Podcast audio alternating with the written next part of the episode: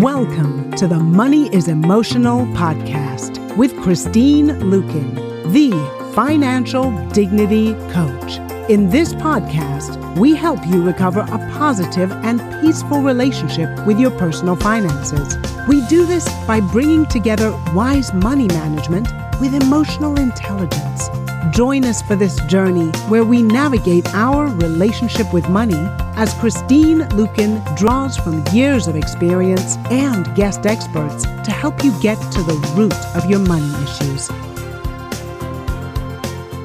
Hello and welcome to Money is Emotional with your host, Christine Luken. Christine, what's going on? Oh, well, it's a good day as usual. Do you have the smell of cookies in your house? Is that what's going on?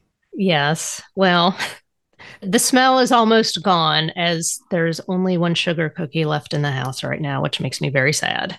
And by the time this podcast releases, that sugar cookie will be gone and your husband will have no opportunity to steal it. And it was a unicorn sugar cookie. She showed me on camera. It was that was really, really well done, by the way. Yes. Well, well, thank you. So we didn't get to bake Christmas sugar cookies because of everyone's travel mm-hmm. uh, plans. So we did our annual sugar cookie baking this past weekend, which this is the first time we've done it after Christmas, but it was fun because we got to use all the non Christmas cookie cutters. Nice. So the unicorn was one of them. So That's that was fantastic. Fun and delicious.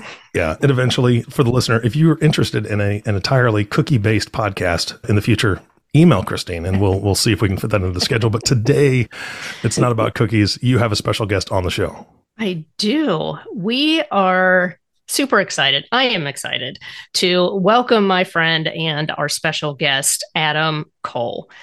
Adam is a certified mediator, a tax attorney, hmm. financial advisor, and financial counselor for couples. He's also an overachiever. Yeah. He graduated.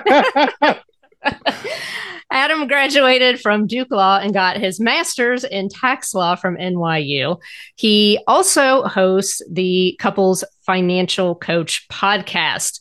Welcome, Adam, to the Money is Emotional show. Thank you for having me, Christine and Eric. And it's always a pleasure to chat with you, Christine. Well, Adam, before I dive into our questions, can you give us the Cliff Notes version of how you became the couples financial coach? Absolutely. Uh, well, amongst that overachieving was not a plan to become a couple's financial coach. It was rather a uh, plan to figure out who and what the heck I wanted to be.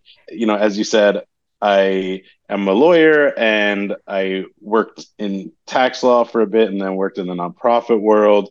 And along the way was getting experience as a coach and doing conflict resolution work noticed I had a knack for those, so started practicing them more. Got certified as a mediator, and uh, then before I went off to law school, I had uh, had a stint as a financial advisor, studied economics, so I had always been around this law, business, finance world, and then the coaching and mediation world after that. And five years ago, a conversation where someone just kind of randomly heard what I did as a coach and they brought it together. They said, What about financial communication? That's one of the top causes of divorce. And I said, Huh, okay. So I don't just help people with their finances and also with their relationships and with their communication. I can bring that all together and started doing the research and found out money is still the number one stressor in relationships and it's still regularly listed as a top cause of divorce. But when I went to Google and started looking for people who specialized in this, whether content creation or coaching, I couldn't really find them. And I looked at my background with the mediation, coaching, financial advising, law and tax law. I said, you know what? I think I've got as good a background and skill set as anybody to help couples. And as someone who's been divorced myself, I know how painful that experience can be. And I saw an opportunity to help people avoid that outcome and make a contribution and a difference by bringing them a service that has value. And so that's what I've dedicated myself to these last five years. And it's been an incredible journey, helped many couples and met you along the way. Yeah.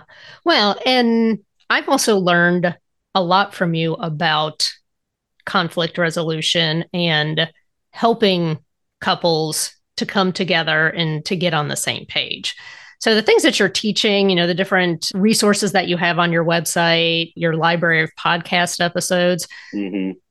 those are awesome resources for couples, but I also want to encourage you know the financial professionals or other money coaches who might be listening to the podcast to go to your website and check out some of those resources because I have also learned a lot from you relative to that because you're much more comfortable dealing with a higher level of conflict than I am. And that's what I admire about you. I appreciate that. Thank you. You're welcome. Comfortable is a relative word, right? comfortable in terms of how I feel in my nervous system. I'm working on it, but comfortable as far as like I have tools in the toolkit for how to handle this. Absolutely. In that, in that regard, I feel comfortable. yes. Well, and Adam, I love your slogan talking money doesn't have to hurt. But let's be honest, sometimes it does. Why do you think money is such a big area of conflict for couples? Well, first of all, anytime you're bringing two people, two lives, two unique viewpoints together, there's the potential for tension or disagreement. And this is not in and of itself a bad thing, right? There are plenty of topics. If you're in a committed relationship, there have been plenty of topics where you and your significant other maybe didn't see things exactly the same way. Maybe you still don't. With my wife, there are topics where we've changed each other's mind. You know, she taught me a lot I didn't know about the whole GameStop thing. And, you know, so it's that's okay. Right. But with money in particular, it's one of the areas that we don't get a lot of exposure to as far as talking about it. mm-hmm. That's even if we're lucky enough to have a personal finance course in high school or college, we never really learn how to talk about it. And as the name of the podcast suggests, right, money is emotional, and we don't get a chance to explore that side of it. Why our emotions evolve with money? How do they show up? How do our experiences shape us into the kind of person we are today? as relates to money. And so you add that all together, and now again, take two people who oftentimes they have similarities, but of course you have differences. You're not carbon copies of your significant others. Take a topic that they're not comfortable with. Oh, go ahead, Christine. Sorry. I was going to say, well, that's why you're attracted to them, right? They always say opposite attracts. Absolutely. And there's some parts there that are probably quite different. We don't know how to talk about it. We typically don't have a model from our parents for healthy communication. We don't True. learn that much about personal finance in school. And now all of a sudden, we're trying to talk about it, but it's very high stakes, whether it's because we're living together already and or married already, maybe a kid is on the way trying to buy a home. I mean, this is really important stuff. And a lot of times this is when couples are first approaching this. The other piece of it is if that first conversation doesn't go well, then it can lead to this kind of cycle of avoidance. And eventually that dam bursts and you have a tense conversation and maybe even end up fighting. And that just pushes you deeper into the cave and you're even more reluctant to come out. So I've seen that cycle so many times where a day becomes a week, becomes a year, becomes a decade, even yeah. with a lot of my clients. Yeah. Well, and there's so much shame and embarrassment around our money mistakes. And mm. I say this all the time sex and money are like exactly the same. We're expected to be great at them, but no one teaches us anything about them, and we're not supposed to talk about it. Yeah. It's in most families, at least in my experience, you know, culturally, money is very much a taboo topic. I mean, look, at least we have sex education in, in schools, and so you maybe have a little bit of exposure. I, you're the thing; it's more rare to have any sort of personal finance education, and it's true.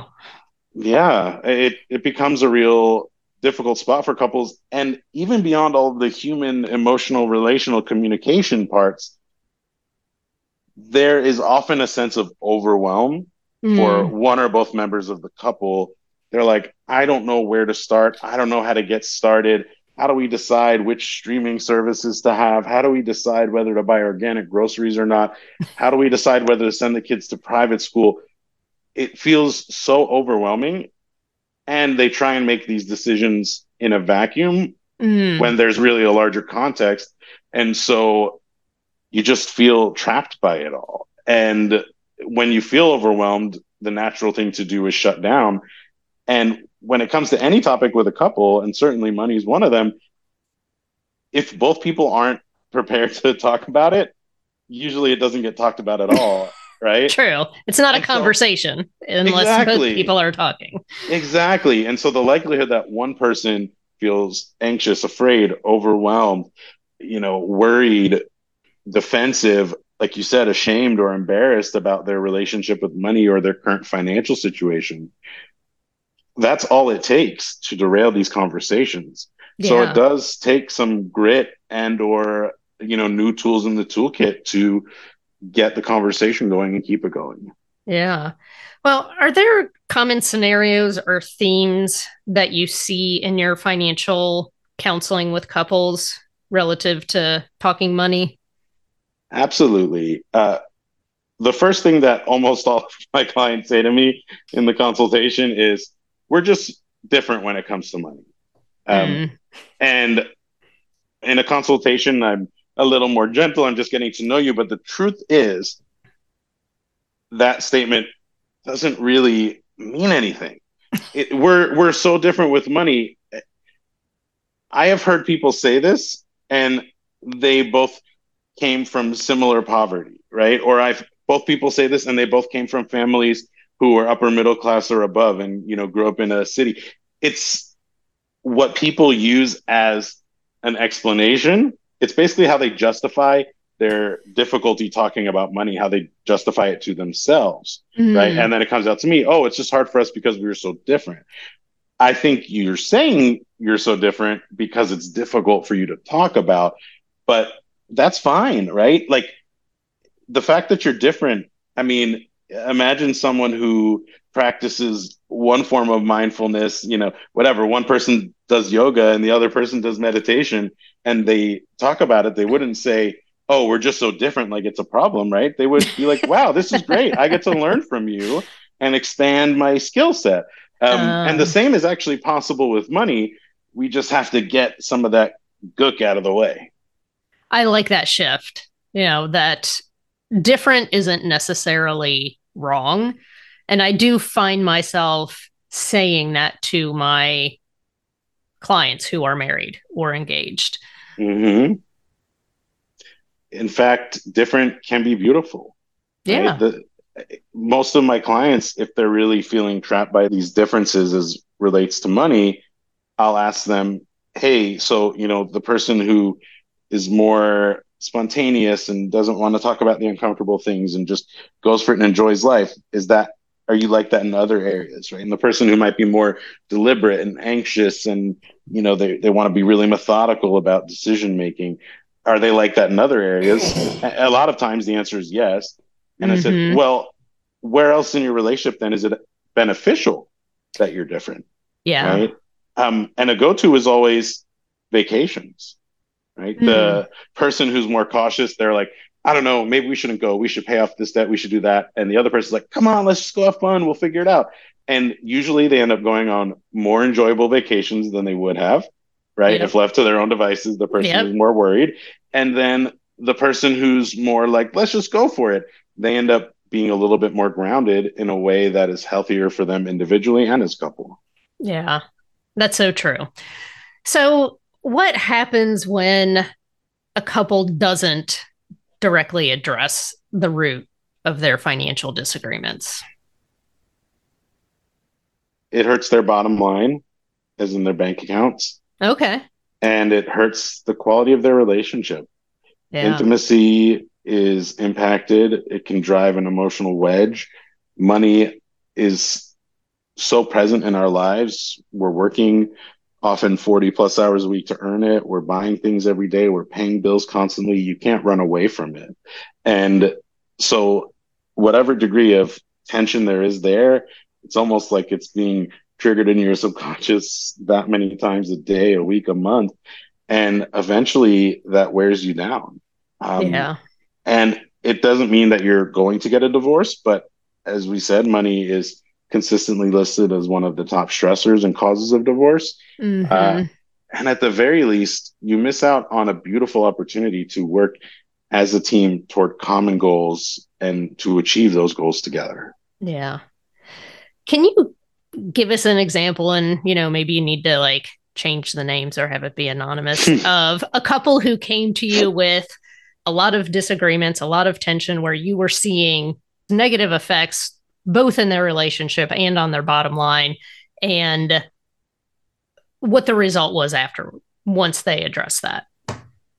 This is the typical scenario of clients that I see, right? I think the bigger divergence in the folks who come to me is whether their relationship is strong and money just seems to be the one area that mm-hmm. they struggle with, all the way to they're in really bad shape on the verge of breaking up or divorce, right? Yeah. And money seems to be an important piece of it, but may or may not be all of it, uh, all of the tension, all the conflict. Mm-hmm. Uh, as far as a couple, yeah, I will share about. Let's do this. We'll call them Chris and Charlie, and Chris and Charlie come to me and in the consultation, I asked this question, and I invite your listeners who are struggling to get the money conversation started with their partner to ask themselves this question What does this look like in six months, a year, three, five years, if nothing changes? Mm. Project that out in your mind. How does that look? How does that feel? How is it affecting you, good or bad? And are you okay with that? Right? And you got to be honest with yourself. But usually the first thing that pops into your head is worth investigating. And with this couple, Chris says there won't be a three or five years. If things don't change once the kids are a little older, I'm going to walk out. Wow. This was the first time Chris had ever said it. out loud oh, in front of you, right in front of me, with Charlie sitting right next to them. Oh wow! and you know, now I've tackled that situation, so I know even more how to handle it. But I remember I tapped into what I learned in my mediation program, and they say, "Okay, don't try and downplay what one person said. Be be honest, right? Say it back as they said. I said, got it. So it sounds like for you, if nothing shifts, when the kids are a little bit older, you're going to walk out. You're going to pursue a divorce. Like, is that right? Chris is like, yeah. And wow. the next move is to go to Charlie. And, you know, a lot of times our instinct, whether we're the friend or the coach or whoever, is to sweep that under the rug, right? But there's a really golden opportunity there to go to the other partner, in this case, Charlie, and say, Charlie, what's it like for you hearing that? Yeah. And in this conversation is when we realized it was the first time that this has been said. Charlie was a bit more reserved, but nevertheless affected by yeah. this. And, you know, it's not a one size fits all trajectory to get from there to where they ended up. Yeah. But in general, what I find is the key we have to build a sense of trust and safety around talking about money. Yeah. If that's missing, the rest doesn't really matter. So, yeah. foundation number one is understand your own relationship to money and your partners and get comfortable talking about it, build that trust and safety. By the way, you may never be completely comfortable. It may yeah. be an uncomfortable topic often, if not always. That's okay. Can you still find a way to have enough safety, enough trust that you can push through? Once you start building that foundation, okay, we also have to know where you're at numbers wise, right? So we got to get a sense of what your financial situation is in a way that both people understand it and they yes. also get a picture of how they've been using their money. Mm-hmm. From there, you then sift through and figure out what are your goals, values, priorities, your joint vision for the future. And then the last pieces are to turn that into a workable plan, into a plan that you can both see and make sense of, and that you can understand enough to hold each other accountable to. And that last phase is the execution. Mm-hmm. And I hope I never forget what Chris said to me was I was on the phone with one of my friends and I was talking about Charlie and I referred to Charlie as my best friend. And I hadn't done that in years. And it just came out just naturally. Wow. Um, and, and so they were brought together in this really powerful way, which, if I'm honest, is always the part that moves me the most. But they also paid off if I remember correctly, it was something around twenty to twenty five thousand dollars of debt while we were working together. They were able to take their child who one of their children had special needs and send them back to the proper school instead of homeschooling them. I mean, I'll tell you, Christine, we get sometimes so wrapped up in the feelings around money and the emotions around it mm-hmm. that even obvious things fall by the wayside. And this was one where Chris had a business that they ran, but when they were homeschooling their kid, they couldn't run the business. Mm. But I said, okay, well, how much money do you make from the business? X. How much money does it cost to send the kid to the school? Less than that. Right.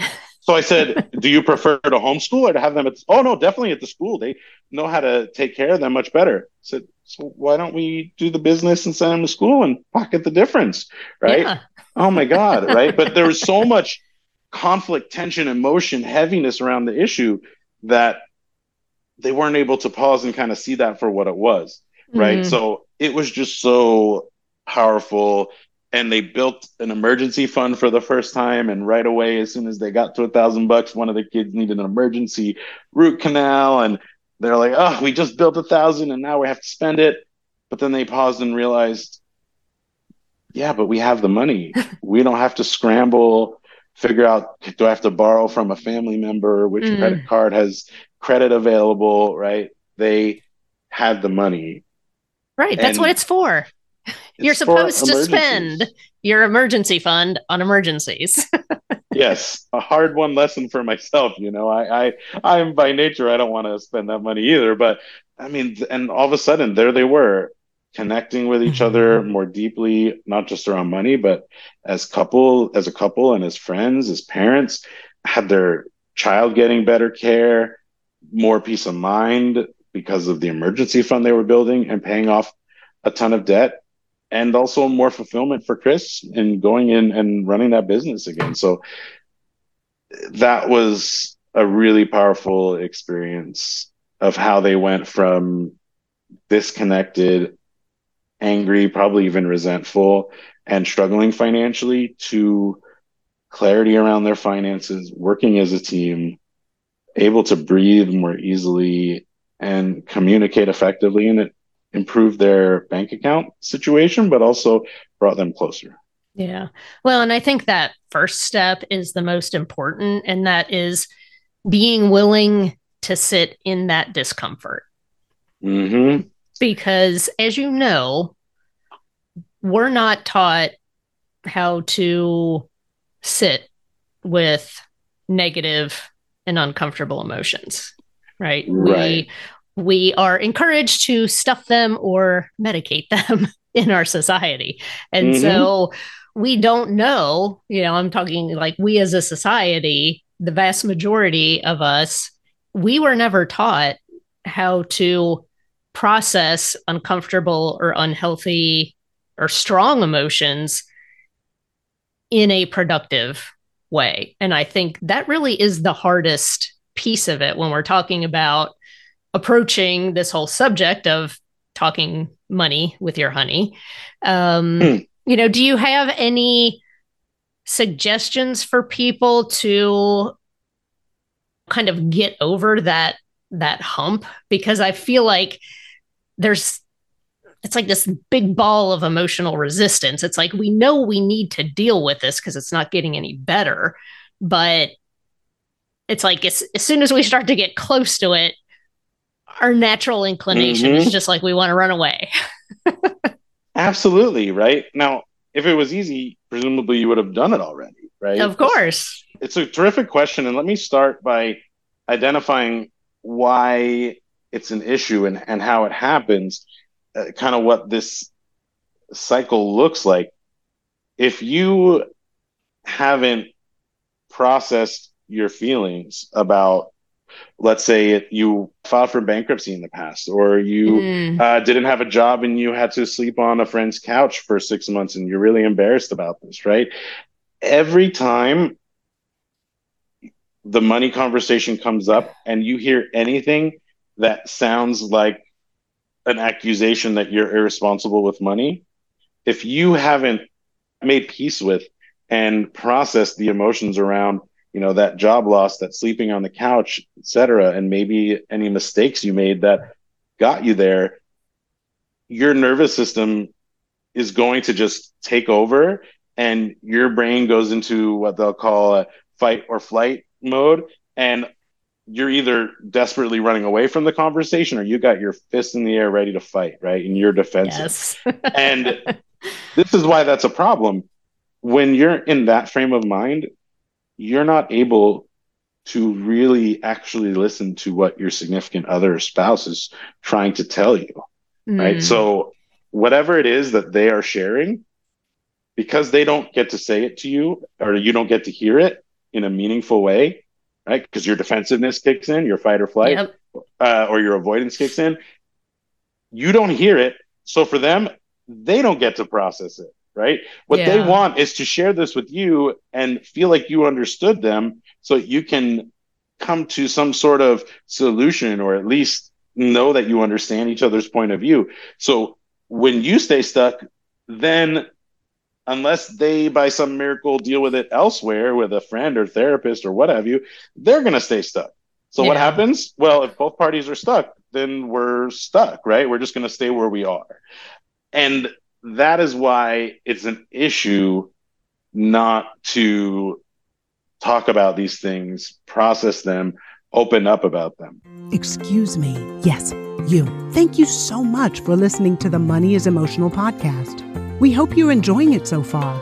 If you have any questions or would like to talk more about this topic, you can find us at www.christineluken.com and all of our social media platforms are listed in the show notes.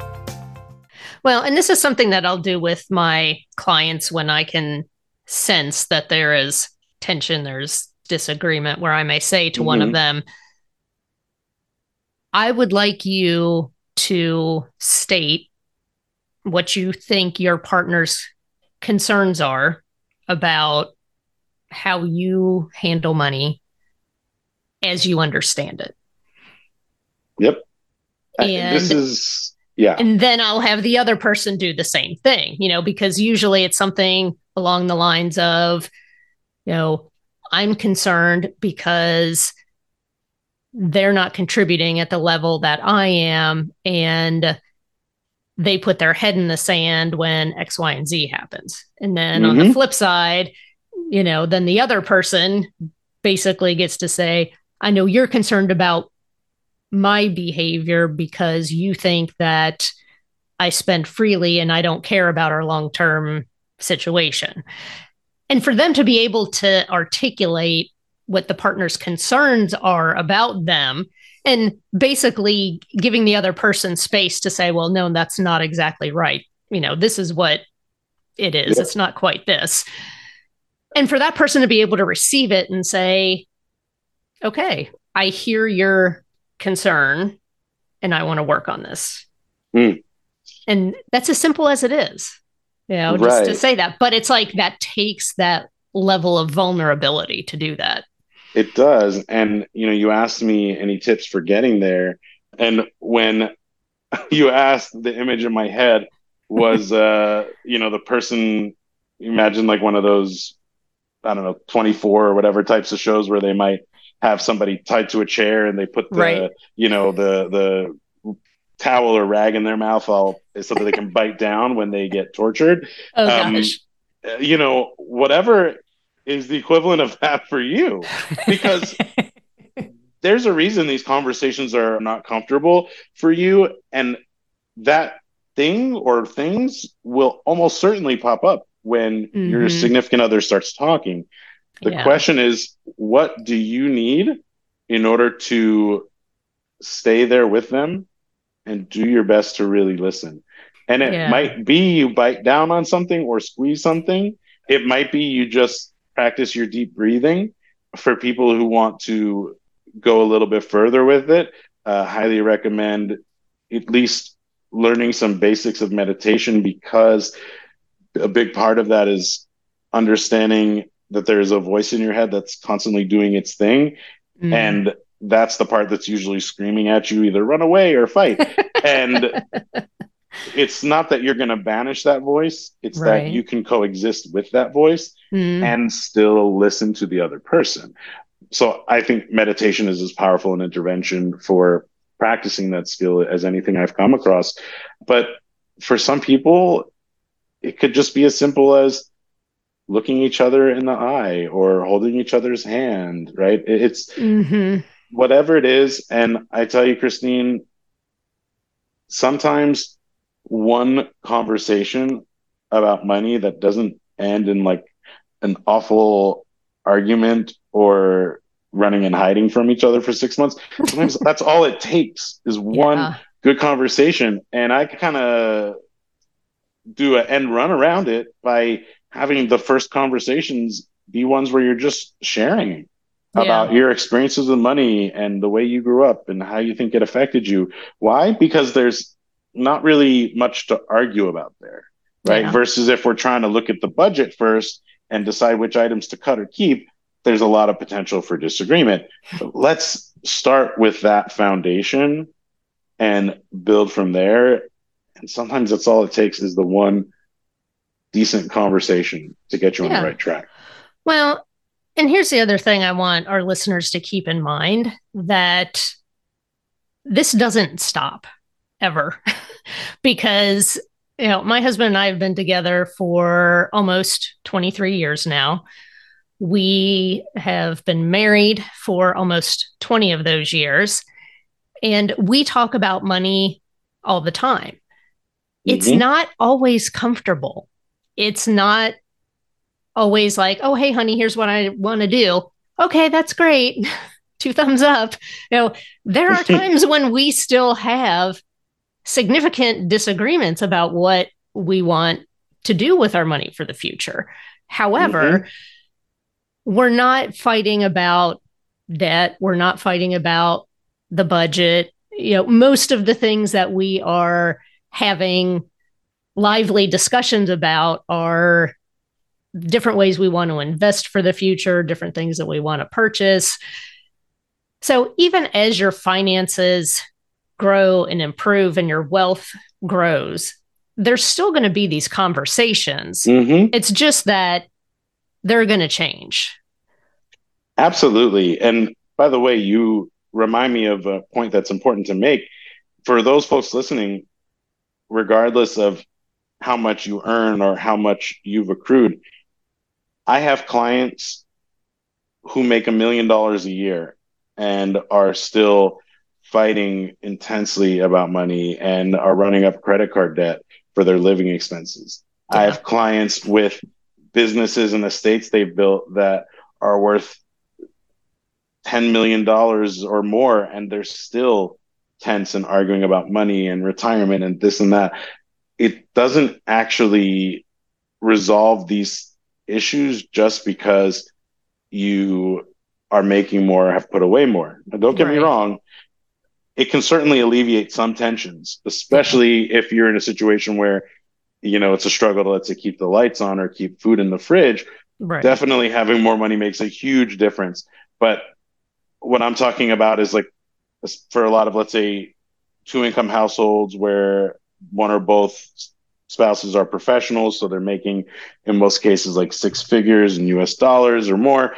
Keeping the lights on isn't a problem, but that doesn't mean that money is not a sore subject. It often can be, unless you're having the courage, like you and your husband, Christine, to sit down regularly to talk about these things, to hash them out. Yeah. Well, Adam, this was awesome. And I know you and I could talk for hours about these things because we and have. we have. Yep. so, do you have any parting words of wisdom for the couples who are listening today that we haven't already talked about? To riff off something I think you were getting to, Christine, that when you and your husband talk about it, you're focused on the issue instead of you versus me, right? One of the best reframes I've heard is not you versus me, it's us versus the problem. Mm, yeah. Such a difference maker. And one other thing, you know, I think on this podcast, you talk a lot about the relationship with money and even healing some of those uh, money traumas or money wounds or whatever you want to call them. In my work with couples, I say if the healing happens, great, but it doesn't necessarily have to. What has to happen is connection between the two of you, right? So sometimes this looks like, you know what, spouse, I'm sorry that I have been so difficult to deal with around this topic.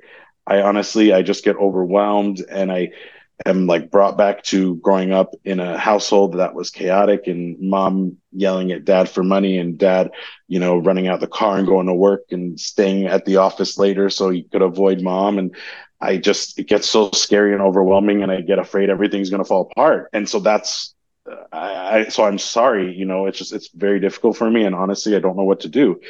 This, whatever is your version of that, you don't have to have healed any of that stuff about mom screaming at dad and dad avoiding mom at the office. If you do, it's beautiful, right? Yeah. But in order to be able to work as a team with your partner, if you can just be open like that and vulnerable would be, I think, the word to use is say, I'm sorry, this is hard for me. I know that sometimes I'm not the easiest to deal with.